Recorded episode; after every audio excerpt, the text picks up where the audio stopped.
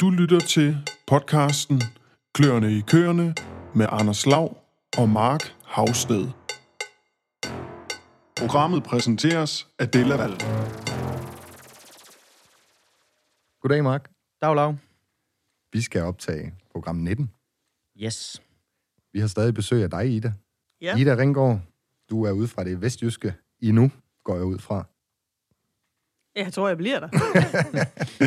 Vi er i gang igen, og øh, sidste gang, hvor vi øh, i sidste fredags, hvor vi øh, talte omkring den lidt mere praktiske del i forhold til fodringen. Vi var øh, inde omkring lidt omkring strategien og kommunikationen, hvordan du som rådgiver, øh, giver, øh, kommunikerede med dig, Mark.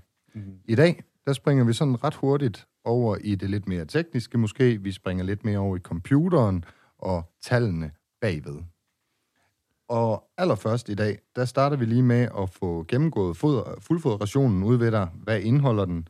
Hvad bruger du af fodermidler? Hvilke tilskudsfodermidler indkøber du? Und so weiter.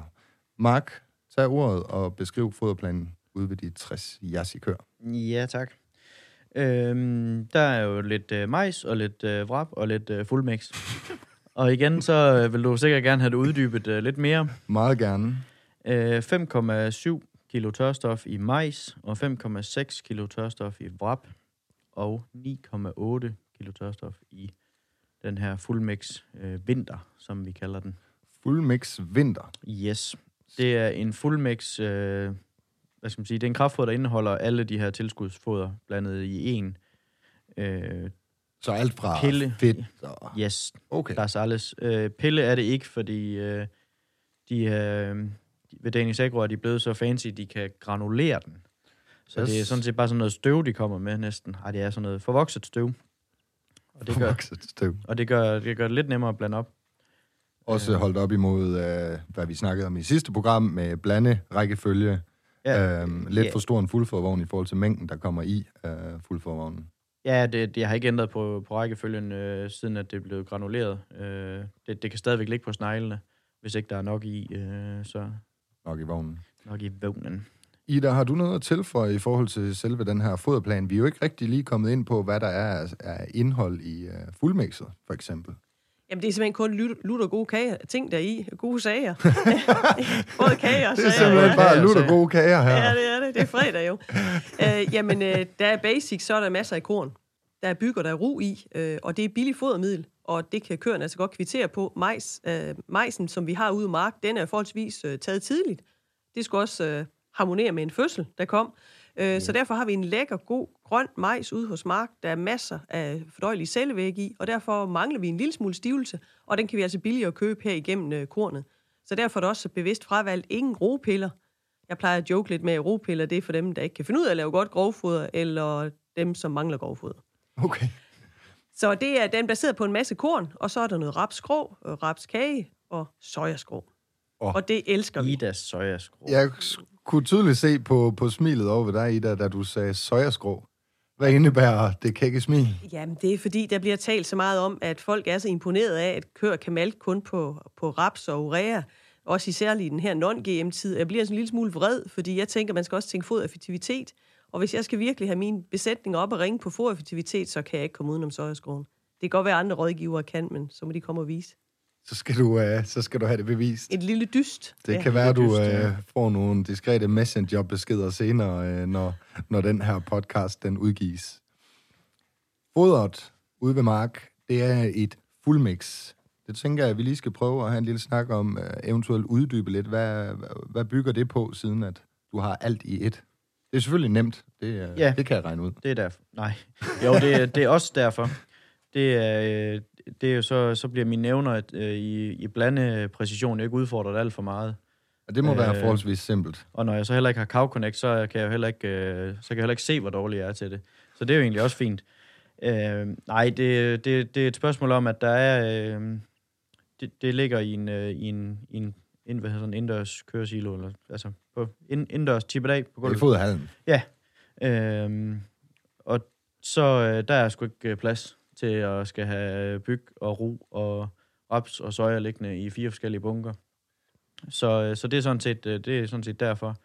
Øh, det er den primære grund, og så øh, den næste grund er, at, øh, størrelsen taget i betragtning, så hvis jeg skal ud og købe øh, 500 kilo af det, og 500 kilo af det, og ton af det, Og og en halv træk her, en ja, halv træk der. så stikker det fuldstændig af i, øh, i, i, i bunden likvid, likviditet. Altså, Ja. hvis, Ja, der er for hvis, meget likviditetsbinderi i, i Ja. at skulle have alle råvarer stående af, Ja, af ja, gang. og mineraler og sager. Altså, og det, er- ja, igen, det, det, det er sgu også nemt, når øh, mineralerne er blandt i, og der er heller ikke noget med, at man lige snyder sig om ved, at der var kun lige 3 kilo, øh, kilo kridt tilbage i sækken, så det blev kun 3 kilo i stedet for 4 kilo. Jamen, det er afstemt i, i, i fuldmixen, så det er, ja, det er sgu, øh, Det er til ham at gøre. det er det. Og den er, den er lidt dyrere sådan, men Det er da Hvor hurtigt kan man fodre de kører lige hurtigt? Når det bare er tre ting, der skal blandes i, hvad, fra du starter til du er færdig. fire ting, der er også lidt vand i. Og lidt vand også, ja. Øhm, jamen, man kan sige, jeg kan jo hurtigt læse det, øh, og så øh, det, der, det, der tager tiden, det er, at det lige skal have lov at, at stå og, og røre lidt rundt, for at være sikker på, at vi har det blandet ordentligt op med det vrap og det her. Ja. Og så, øh, så, tager det, så tager det lidt tid for mig at køre det ind, øh, fordi at det er over i en, i en mindre kåltruk, hvor der kan være 300-400 kilo i, alt efter hvor godt jeg lige får det læsset og sådan noget. Ja. Så, så det er det, der tager tiden, men altså, øh, det ved jeg ikke, 40 minutter eller sådan noget, så er jeg... Øh, Så er der fået det ud. så, så, er jeg, så er jeg kommet langt. Okay. Øh, Ida, du var ved at bryde ind. Jeg kom til at afbryde. Ja, men det er fordi, jeg tænker lige fuldmixen, der er det vigtigt, at vi får præciseret, at den er ikke næringsstofbaseret. Det er en fuldmix, der er råvarebaseret. Så det vil sige, at der er fast mængde af soja hver gang. Den samme mængde. Den samme mængde raps, den samme mængde ru, den samme mængde byg. Og det er meget vigtigt, når vi snakker om de her fuldmix, for nogle landmænd er ude og tegne kontrakter på dem, hvor det er sådan, de er næringsstofbaseret. Så hvis nu det er sådan, at man får et parti hjem, for eksempel af rapsgrå eller sojaskrå eller et eller andet, der er lidt mindre protein i, så kunne man jo være fristet til at smide en, en skvis urea i. Den her, som Mark han bruger, dem jeg altid bruger, det er simpelthen nogen, der er råvarebaseret. Så vi ved lige præcis, hvad der er i. Så ved jeg godt, at der sidder nogen derude og tænker, at de har fået at vide af deres forstofmand, at øh, det kan være rigtig smart, at øh, man har den næringsstofbaseret. Øh, fordi så er det det samme, man får hver gang. Og der tror jeg på, også som kvæg vi snakkede i sidste gang om, når vi nu går så meget op i, hvordan er det køerne reagerer, altså hvordan er det de foroptagelser, hvordan de skider, hvordan ser lorten ud, så tror jeg, det er vigtigt for køerne, at de får det samme hver gang. At den samme afmålte mængde soja, den samme afmålte mængde raps, og så kan vi bedre håndtere, at der måske er en lille variation imellem råvarerne. Men det ved vi, der er en variation. Men den tager jeg altså gerne med, øh, og det gør Marks køer også. Så man kan sige, uh, kvalitetsbaseret fuldmix, altid det samme. Jeg kommer til at tænke lidt i kroner og øre. Er vi ude i noget, betaler I ikke kassen for at få det her fuldmix lavet, eller hvad er... Altså lige om lidt, så går vi over i at snakke lidt indtægter i forhold til uh, foderkontroller. Um, Om- har det en påvirkning? Nu vil jeg sige, at det er jo sådan, at jeg vil hellere købe lidt, men godt, og så købe kvalitet. Og det er også det, Mark han godt kan lide, og det er vi sådan set fuldstændig fælles fodslag om, og så få dem til at æde en sindssyg masse af grovfoder. Og nu er det jo jeres kører det her, og Mark han har det også sådan, han kan godt lide store damer, altså når det angår køer i hvert fald, at, at de, skal, de, skal, kan- de skal kunne omsætte noget. Øh, og Mark og jeg har selv oplevet køer andre steder, i andre besætninger, øh, hvor det er som vi måske kan se, at fra barns ben har de været fodret anderledes. Meget pulp, øh, mask, øh, majs, you name it. Øh, sådan nogle gule ting, øh, som der ikke giver noget kropskapacitet. Det vi gerne vil have også, fordi vi måske leger med tanken om økologi på et tidspunkt, at det er nogen, der kan omsætte en masse grovfoder. Det er virkelig baseret. Så hvis man har en masse godt grovfoder, så vil jeg godt øh, hellere købe lidt dyrt. Lidt, men godt. Øh, I stedet for at købe en masse skrammel. det er det gamle ordsprog. Lidt, men godt, dyrt, men dejligt. Så et eller andet sted færrest mulige biprodukter. Jamen, biprodukter kan, kan være godt nok, men altså, jeg kan ikke... Øh, hvorfor skulle, øh, skulle Mark købe ropiller ind, for eksempel, eller bærme, eller et eller andet? Altså, vi tager udgangspunkt i det grovfoder, han har. Vi har ikke analyse på alle de her sindssygt mange rapballer, men de, vi har... de er snart brugt. Men vi Har har... I taget, på, no, lige i forhold til frabalen, har I taget nogle stikanalyser, eller har I valgt at sige, at det her det er fra så mange forskellige små stykker jord, at det giver ikke mening at skyde i togen? Svarmulighed B. Det Tak giver, det, det giver ingen mening, fordi det er lavet øh, af 717 omgange i 2020. Yes. Så, så de, det er... Kort og godt tilbage til dig, Ida. ja, nu tabte jeg tråden. Åh, oh, nej. Øh, vi, vi prøver sammen igen. Nej, jo, rå, øh, altså, biprodukter kan være fint nok at bruge. Jeg har da også almindelige besætninger, som bruger for eksempel mask, øh, fordi det er billigt, og det kan være ganske fremragende at bruge, men jeg vil gerne have en lige præcis, når vi er ude og købe indkøbte kraftfodermidler, altså noget, der er indkøbt i, i tørvarer, så vil jeg altså bare have den allerbedste kvalitet, for det giver plads til mine egne råvarer, altså af, af græs og majs. Gode pointer. Øh, I vælger at fokusere på noget kvalitet. Vælger måske at betale, det fik jeg måske ikke helt ud af det, vælger nok at betale lidt mere. Ja, og jeg tænker også, at den her kraftfoderblanding, den er også fuld øh, vitaminiseret og mineraliseret. Lige for, i tiden er det faktisk meget op, at man diskuterer priser på mineraler ja. og, og næringsstoffer. Er det overhovedet nødvendigt, at vi forsyner køerne med alle de her øh, mineralstoffer? Nu kender jeg ikke lige din jord så godt dernede i Numark, men jeg bevæger meget, mig meget i det vestjyske, hvor det er sølle jord, som mm. vi siger, sådan minus et jord nærmest, i jordbrugstype. øh, og der skal vi virkelig grave dybt for at finde nogle mineralstoffer. Og der tror jeg på, hvad er det, man helst vil? Vil man helst have en god, sund ko, der er velforsynet, eller vil man hellere betale dyrlægen for at komme og reparere på koen? Øhm. Jeg, jeg kan jo supplere øh, til det, at øh, det for det første, det jord, jeg har, er meget sandet. Det er rigtig majsjord. Og så kan jeg supplere med, at øh, dyrlægen har ikke været øh, i januar overhovedet. Bare lige sådan for mm. at, at holde det op. Jeg ved godt, så er der nogen, der siger, ja, ah, men han har også kun 60 køer. Jo, jo, men og det er så lidt ideen i det, det er, at vi vil have sunde køer, og sundhed kommer indenfra, og i høj grad så er det det, vi putter ind i munden. Det er ikke anderledes, som det er mennesker eller det er dyr. Vi skal sikre på, at de er godt afbalanceret på, på alle måder. Selvfølgelig skal vi ikke overforsyne, vi skal ikke svine, det er heller ikke det, jeg mener. Men, men netop her, også i den her, der får vi jo lavet en special til, til Mark, så det er lige præcis designet til hans køer. Ja, og så er det så simpelt. Altså, det er jo nemt for dig. Det er at hælde et mix i, og der er, hvad er det for, hvad, hvor mange malker du lige nu? Det er jo ikke jeg, så jeg malker, mange i Jeg malker 44. 44 køer malket, ja. så man kan sige, der er også grænser for, hvor mange kilo, der egentlig ryger i den fuldfodvogn. Ja, nemlig. Altså, jeg forstår fuldt ud konceptet, jeg forstår ideen. Jeg kan måske stille en bekymring ved at sige, okay, den, øh, den, øh, det er lettere arbejde, I har med at gøre. Øh, det, det, det gør det nemt, og du kan komme hjem og passe kone og børn, men hvor meget sætter vi måske til ved at have den her løsning? Eller sætter vi overhovedet noget til? For det kan jo være, at du netop sparer det en masse andre steder. Man kan jo holde det op imod, at øh, der er jo kun mig til at gøre det. Så jeg er nødt til at vælge, øh, nogle gange er jeg nødt til at, altså, at vælge i gåsøjne den nemme løsning, øh, i forhold til, til nogle ting. Altså, øh, og, og så igen, det kan ikke lade sig gøre. Rent, rent praktisk, det kan ikke lade sig gøre Nej. at købe øh, fem forskellige fodermidler hjem, og så blande det på gården. Øh, eller i, i, i blanderen. Ja. Det, det kan ikke, rent praktisk kan det ikke lade sig gøre. Ud fra de økonomiske betragtninger? Ud fra de øh, fysiske ja. rammer. Så det, der, okay. der kan det ikke lade sig gøre. Jo, i sommerhalvåret, hvor kvierne er ude, der får jeg to ekstra siloer fri. Men, men det, er ikke der, det er ikke der, jeg har behovet. Nej, jeg har det store behov, nej. Øhm. Vi har jo også mulighed for at gå ind og se på, hvad din foromkostning reelt er. Øhm, og der har vi siddet og lavet en lille kalkulation og ja. kigge på, at foromkostningerne, de ligger på, nu skal du selv sige det. 1,08 Krone. kroner per kilo leveret EKM. Nej, det er så fint. Det er det, at når jeg sender en eller anden besked til dig senere på et skummelt tidspunkt, så skal du også kunne sige det.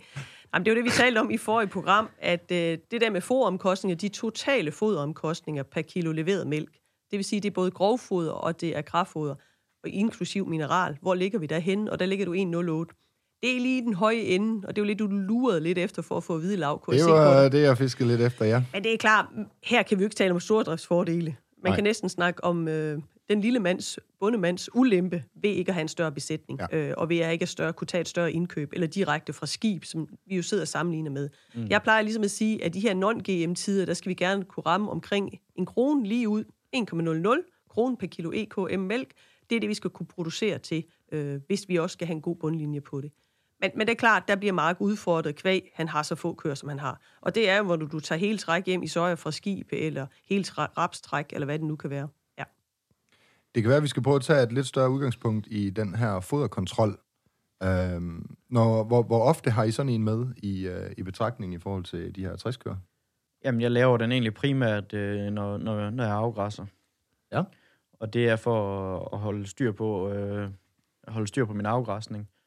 Øh, om de henter noget derude, om de henter nok. Øh, så der er et eller andet sted ude, du må rette mig, i der, der er I ude at regne noget baglæns i forhold til at se, hvor mange kilo tørstof bliver der så optaget? Ja. Der, der kommer tiden som øh, øko øh, lidt øh, til gode, eller hvad skal man sige.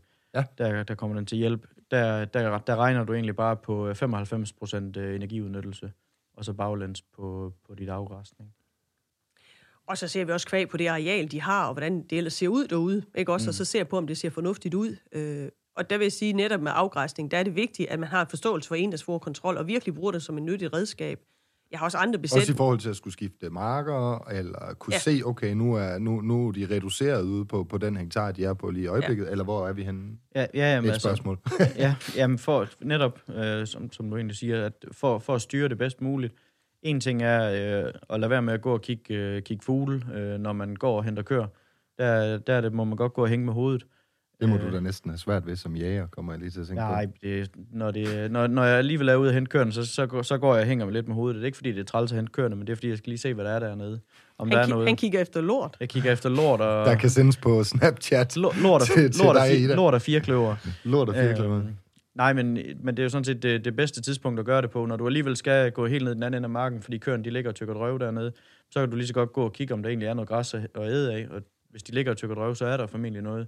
Øh, så, men altså, det, der, der bruger jeg det... Øh, altså, Primært.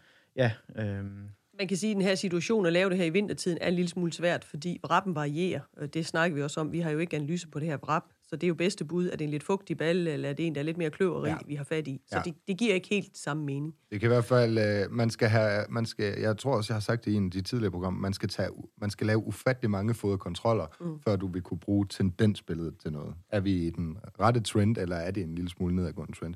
Og jeg tror, det er de, øh, de, de færreste bønder, der kommer ud af, af den her GMO-ændring med de helt store overskud, øh, taget af prisstigninger i betragtning osv. Og der tænker jeg, det er meget vigtigt, at vi måske lige får nævnt her, at effektiviteten skal vi huske. Øh, altså, hvor mange kilo mælk kan man lave på kilo tørstof? Øh, lettere at tage den hat på, fordi nogen siger, at de kan sagtens holde ydelsen, måske ved overgang til non-GM. Yes. Det er jo ikke en kunst, der kan holde, over, øh, holde ydelsen, det er jo kunsten at kunne bevare effektiviteten. Også når vi snakker ind i klima og bæredygtighed og den slags ting. Hvis vi skal gribe det her lidt an, øh, og, og tage det sådan næste step i forhold til øh, foderstrategien ude på ejendommen, hvad, hvad, er de næste, hvad er de næste kommende ting i, i løbet af ja, 2021? Hvor vil I lægge jeres fokus i forhold til... Ja, nu har vi lige været inde over noget afgræsning, men hvor, hvor kommer fokuset til at ligge? Vi har en fuldfoderbland, eller en fuldmix, som måske er en kende for dyrt indkøbt i forhold til, hvis du stod med muligheden om at have alle råvarerne liggende frit tilgængeligt øh, i foderladen. Øh, blandt andet sådan noget som øh, partner i forhold til indkøb af råvarer, eller hvor er vi hen i forhold til strategiplanlægning? Nu blev det mange spørgsmål, Ja, det gjorde det. det men gjorde det. men øh, fra jeg en ved, end... Ja, jeg tager det på mine brede skuldre. Fra en ende af, øh, det næste, det bliver afgræsningen. Der er ikke øh, gjort nok i afgræsning, og da jeg startede 1. august, kan man sige, det var måske lidt for sent at hente en hel masse i afgræsning. Øh, når køerne har øh, 11 hektar bare at gå på, ligesom det passer, passer dem, jamen, så, så er det for sent at rette det. Mm. Øh, det bliver der lavet om på til, til foråret nu her, og der bliver sået noget ru til afgræsning også. Og der, øh, der bliver det vigtigt lige at holde, øh, holde gang i de der lortesnaps, fordi der, øh, der det kan godt... Øh, det kan godt blive lidt, lidt lind, øh, når, når vi går i gang med. Det er lidt kras. Det kan godt være lidt kras, men, øh, men, men altså, jeg tror på, at der ligger, der ligger noget i, i afgræsningen. Det, eller det gør der. Det er der ingen tvivl om.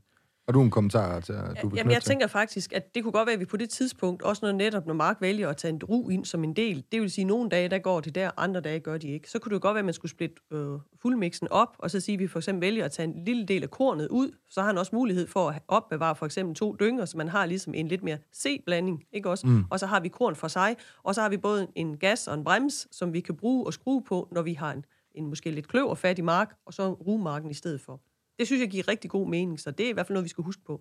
Så en af strategierne er en af de ting, I vil have i fokus, i hvert fald det næstkommende stykke tid på vej ind mod øh, forår, det er, hvordan afgræsningssæsonen den, øh, den løber af staben.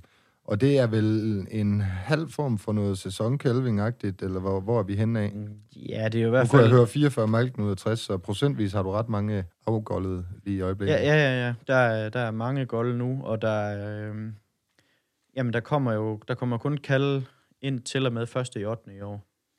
Og så, ah, så er der nogle enkelte kvier, der, der får lov at kælde. Men jeg er egentlig så også stoppet med at inseminere kvierne, fordi nu var jeg, nu var jeg kommet ned på øh, til 12 måneder. Så tænker jeg, så lader vi dem gå øh, de sidste. Så bliver de 18 måneder, de bliver insemineret.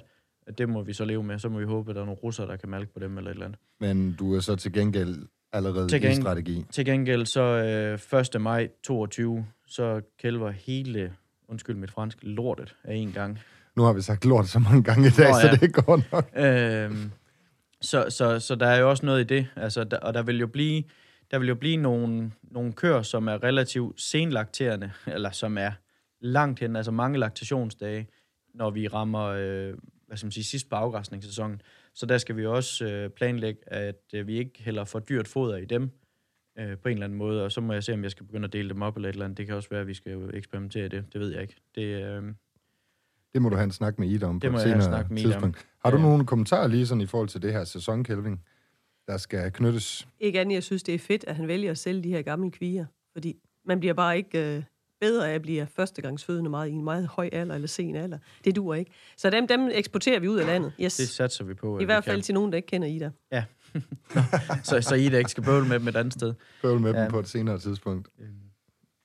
Men det, er- ja, det er sådan, det, det er det, der, der kommer til at, øh, at ske. At ske. Ja.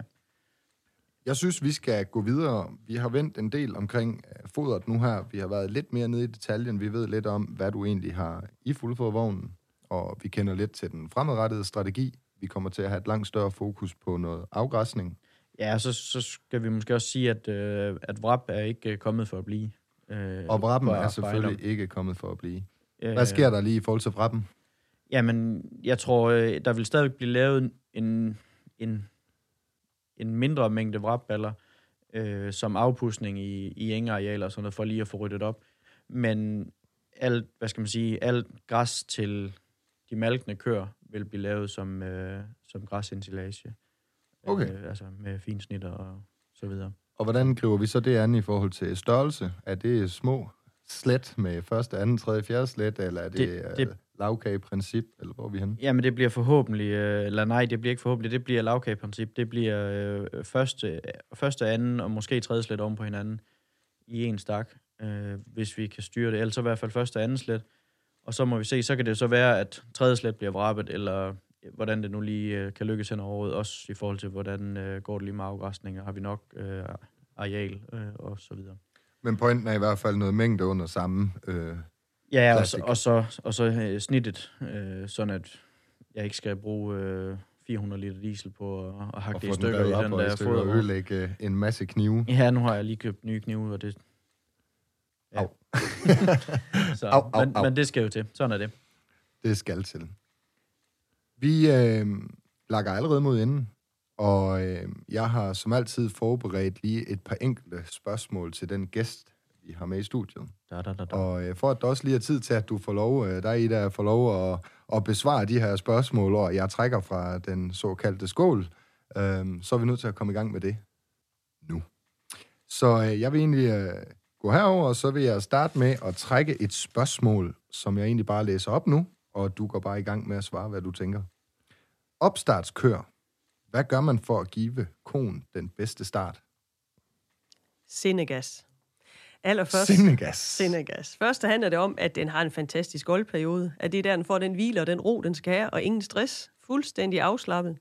Øh, og hvis ellers goldkoforing den er afstemt, så skal man huske på, at man ikke vrider nøglen for hurtigt i den her ko, når den skal til at startes op. Nu, da jeg kørte herned i dag, der var jeg faktisk lige ude at starte min lille Volvo, en lille vaksen. Der var jeg ude at starte lige en 4-5 minutter, før jeg, jeg øh, skulle til at køre. Mm.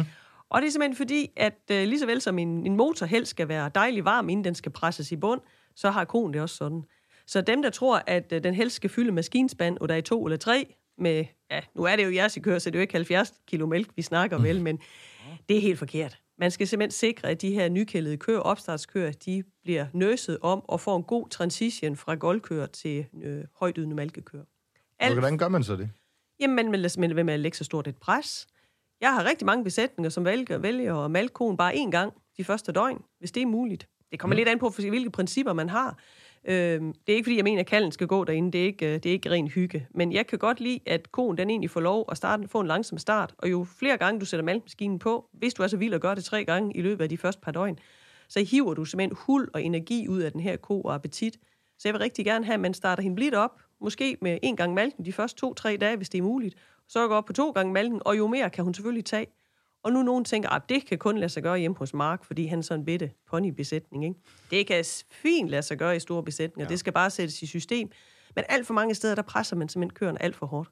Øh, og det kan de simpelthen ikke holde til. Og det er igen vomfloren. Jeg føler rigtig meget drøvtykning og vomflora. Hvordan har de, hvordan fungerer de her køer? Og for mig er det bare rigtig vigtigt, at indikatoren på, at, at køerne, de hele tiden har en, en god, sund vom, øh, god drøvtykning og en god gødning. Det er simpelthen nummer et. For du først slået maven i stykker på sådan en nykældet ko, så kan du reparere i 20-30 ja. dage. Jeg kan lige knytte en uh, kommentar i forhold til golkofodring ud af mig, for det tror jeg faktisk aldrig, Ida og jeg vi sådan lige helt har snakket ret meget om. Mine uh, golkører, de får jo kun hø. Så må vi se, om Ida hun... Uh... Men, uh, men de, får, de får ren hø i, uh, ind til cirka 14 dage før kældning, så kommer de ud til de uh, højdrægtige kvier og kælver sammen med dem. Uh, Hvad får de derud? Mais. Ren mais? Mais og lidt brab til lige at holde, uh, holde gang i omsætningen hvor maven ikke lige bliver helt sur. Ja, og så, øh, og så kan jeg så knytte øh, den kommentar, der hedder 7 9 13 og bank under bordet, og det mm. der med katten og stigen og alt det der. Yes. Øh, ikke en eneste mælkefeber i forbindelse med kældning endnu, og en øh, misdannet kald. Ingen dødfødte kald i 6 måneder, øh, men en kald, mm. der, var, der ikke var sat sammen rigtigt, som ja. jeg var daglig. Jeg men så et billede af den. Den var den, ikke... Øh, så, øh, så, så det, det, jeg synes, det er lidt, øh, det, jeg synes, det er lidt sjovt at tænke på i forhold til, at øh, igen, det bliver sådan lidt lad sig færre, øh, fordi jeg gør ikke rigtig noget med de her goldkører. Det Nej, sådan, du gør ikke rigtig noget af det, alle folk det. siger, du skal gøre. Ja, og når, øh, når så, øh, altså nu havde jeg øh, min tidligere arbejdsgiver og mange af mine tidligere kolleger på besøg for, ja, det var før julen gang, og der, øh, så, hvordan det kunne lade sig gøre med ja. kun med hø, fordi de blandede jo to øh, blandinger til goldkørende. Far og for close Alt det der, og det, og det fungerede også fint deroppe, det kan jeg jo godt huske, men ja, det er bare... Øh, altså, der er jo altså, store spring imellem teorien og så, hvordan enkelte kan få det til at fungere i praksis. Så man kan sige, mange af de her ting, du beskriver her, Mark, det er selvfølgelig betinget af, at du er over hver enkelte dyr. Ja, ja, ja. Du kender jo til hver enkelte ko ude på ejendommen, og du har jo et helt andet overblik end en mand, der står som driftleder for 1000-2000 køer, for eksempel. Øhm, Absolut. Dermed ikke sagt, at man ikke vil kunne drage paralleller. Jeg ved ikke, har du noget at tilføje, Ida, i forhold til goldkøer på hø, som jo skriger lidt imod øh, rigtig mange af de opfordringer, landmænd de får af, af rådgiverne? Jamen, jeg tror, det fungerer fint. Altså, øko, det er jo lidt lugt og lidt af øko, ikke også? Øh, der har vi da masser, der... Altså, øh, og det er jo sådan lidt en far-off-ration hele tiden, de egentlig får. Øh, hø er ganske fint. Går vi til udlandet, så er det jo faktisk øh, halets, som de bruger. Ikke også? Altså sådan noget lang, ufordøjeligt hø, enghø, som man faktisk fodrer goldkød med i stor stil. Du tager så lidt hånd om den til sidst, og jeg håber, at du giver dem noget goldmineral, Mark, ellers så bliver jeg sgu en bitte græn ked af det. Jamen, altså. det, det får de så trods alt. Ja, det var godt. det, var da, det var da godt. Men det bliver jo bare drysset oven på, på majsen to gange om dagen, bare for, så er jeg jo sikker på, at I går så en sikker på, mm. at de har fået. Det, jeg tænker, der kommer nogle udfordringer til Mark, det er selvfølgelig, når vi skår på græs. Altså, hvis det er sådan, du har en forventning om, at de helt nykældede køer, de kan gå ud og hente en masse græs, altså frisk græs foroptagelse, der kan transition fra, fra grønkør og så til nykældede køer være lidt svær. Der, så. De kommer til at gå ude øh, i forbindelse med kældning også, jo. Mm, jo. Og men der er nok lidt forskel på det. Altså, det, græsset er lidt hårdt ved vommen, når det er sådan, de skal startes op der. Og der har lige nu har du masser af majs, kan man sige, ja. i din ration. Så det kan godt være, at vi skal banke lidt ekstra under bordet, når det bliver maj. Det må vi se. Nu, nu, nu snakker du lige græs. Der kommer et spørgsmål her. Er du græs- eller majs-menneske? Jamen, jeg er majskvinde. Du er majskvinde. Jeg elsker, jeg elsker grøn, god, lang majs øh, med masser af fordøjelige selvvæg. Græs, det er nok, fordi jeg ikke er så dygtig som rådgiver, men græs, det, skulle, det er svært at håndtere i en fodring. Ikke? Altså, græs, er, nu sidder vi og snakker første, anden, tredje slet. En gang mellem første slet er sindssygt fuld af sukker. Tredje slet kan være helt fuld af PPV. Øh, fjerde slet uden struktur. Så det er da let at være rådgiver, hvis man bare kan få landmanden til at lave en masse majs. Så brug noget majs, det, tak. Brug noget majs og få succes, ikke også? så ses vi om et år. ja. Jamen, så skal jeg jo sige, at jeg har jo også nogen, der simpelthen kun fodrer med majs, øh, og slet ikke har græs. Men jeg har også økologer, som kun har græs og ingen majs. Så du er majsmenneske, men du kan sagtens bruge græs? Ja. Du kan godt sammensætte en foderplan med græs? Ja, det kan jeg. det håber jeg da. Lige præcis. Jeg tror da nok, mine økologiske venner, de vil være ked af det ellers. Ja, det kan godt være, der var nogen, der var presset der. Ja. Der er sådan lige et uh, praktisk spørgsmål. Hvor ofte eller hvor meget skal man skubbe foder ind? Men altså, nu skal det helst være sådan, at køerne de får en mix, der er fuldstændig ens, og øh, at de ikke kan sortere i. Øhm, og så kan man jo egentlig fint skubbe foder ind, men hvis det er sådan en mulighed, køerne har mulighed for at sortere, så gør de det jo. Og så skal man passe på lidt med at rende og skubbe foder ind hele tiden, for så er det jo de stærke køer, der render og tager kartoflerne, eller roerne, eller den roepille, der ikke er opblødt, eller hvad det er. Ja.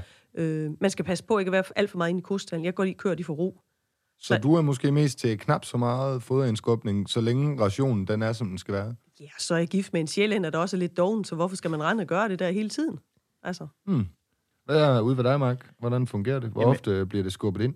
Jeg fodrer øh, der øh, om morgenen, formiddagen, øh, alt efter hvordan det passer, og så øh, skubber jeg ind øh, øh, cirka en halv time, tre kvarter, inden jeg begynder at malke om eftermiddagen, fordi så er de lige oppe at stå alle sammen, så lige fået skidt, så kan jeg lige holde øh, styr på det også.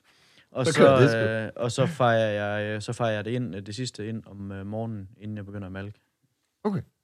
Jeg har jo en masse i forhold til det med udfodringsstrategi og indskubning af foder. Jeg er jo sådan, jeg har en, faktisk en kunde, jeg kommer lidt op ved, ved Hvidebæk-området, hvor jeg, vi, vi slås lidt om, om der skal skubbes foder ind ofte eller ej. Og jeg har det sådan meget, øh, hvis foderbordet det ikke er virkelig, virkelig stort, så skal der virkelig skubbes ind ofte, så også den lidt svagere i hierarkiet, den kan få lov at prøve at komme frem på en af de gode tidspunkter, hvor der er lidt mere i fodret. Selvfølgelig har vi udgangspunktet, at vi ikke vil have sortering på foderbordet, og det er det, vi arbejder hen imod. Men som vi også alle sammen ved, vi har forskel i gødning øh, på staldgangen, så der vil altid være den der ko, der kan finde ud af at gå igennem 10 eller 20 eller 30 fangegitter for lige at finde den, øh, den bedste lille sojakerne, han har sagt. Jeg tror også, det handler meget om, hvilken valgsystem har du, hvor mange gange malker du, ikke også? Øh, og hvad, har du robotter, og så er det jo en helt anden sag, ikke også? Så jeg tænker, jeg tror, at man skal individuelt se på den bedrift, hvad det, hvad det passer sig til. Øh, jeg er ikke vild med at få... Altså, jeg vil sige, for, for en del år siden, der var forholdsvis ny rådgiver, der var der, var der mange, der havde de der hængebaner. Og i, mm. hvor jeg havde dem. Ja. Altså, det var ikke kun, fordi jeg var ansat i Kina på det tidspunkt, men, men jeg havde det virkelig, fordi at køerne blev frustreret hele tiden. Hver gang de ja. hørte den her hængevogn eller hængebane, der kom, så tænkte de, nu skal jeg op. Og så er faktisk også sådan lidt sådan, at hvis man, de hører minilæseren, der starter op, mm. nu kan jeg høre, at du fejrer ind med hånd, det kan jeg godt lide, Mark. Det er derfor, du også, det er Det derfor, gør, du også det gør jeg kun om morgenen. Det gør jeg okay. kun om morgenen. God arm. tak, men tak. God arm. Det ser godt ud. Men, men hver gang man starter minilæseren, så tror de her kører, nu skal jeg simpelthen op, så nu bliver jeg forstyrret af min drøvtykning. Øh, så, så jeg er ikke vild med at rende for møg derude hele tiden. Nej, det er ikke. Er vi derude, hvor vi siger, at det sidste ord for i dag, det er ro i stallen? Og jeg troede, det var store overarme. Det, det sagde jeg til dig to gange, så det må være nok. Nå. Tiden den er gået, og øh, hvis ikke jeg øh, allerede sagde det mange gange i sidste program, så øh, siger jeg det i hvert fald igen. Ida Ringgaard, tusind tak, fordi du tog dig tid til at køre herned i vores lille lokale studie. Og endnu en gang, Mark, tak fordi du altid stiller op. Selv tak. Selv tak.